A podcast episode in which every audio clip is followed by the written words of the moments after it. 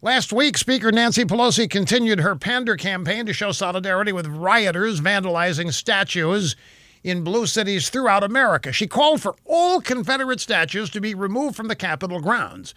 Now, California Democrat Barbara Lee teamed up with Mississippi Democrat Bennie Thompson on a House bill to banish the relics of the Confederacy back to their original states within 120 days. New Jersey Democrat Cory Spartacus Booker introduced a Senate bill seeking to do the same thing. Now, these Democrats are trying to erase the history of their own party.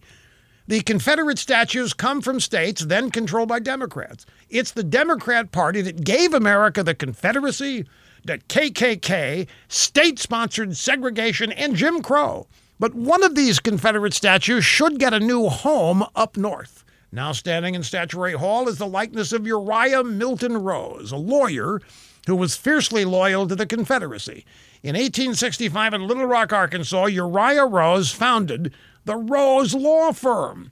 Many Clinton administration notables worked there at the Rose Law Firm, including Hillary herself.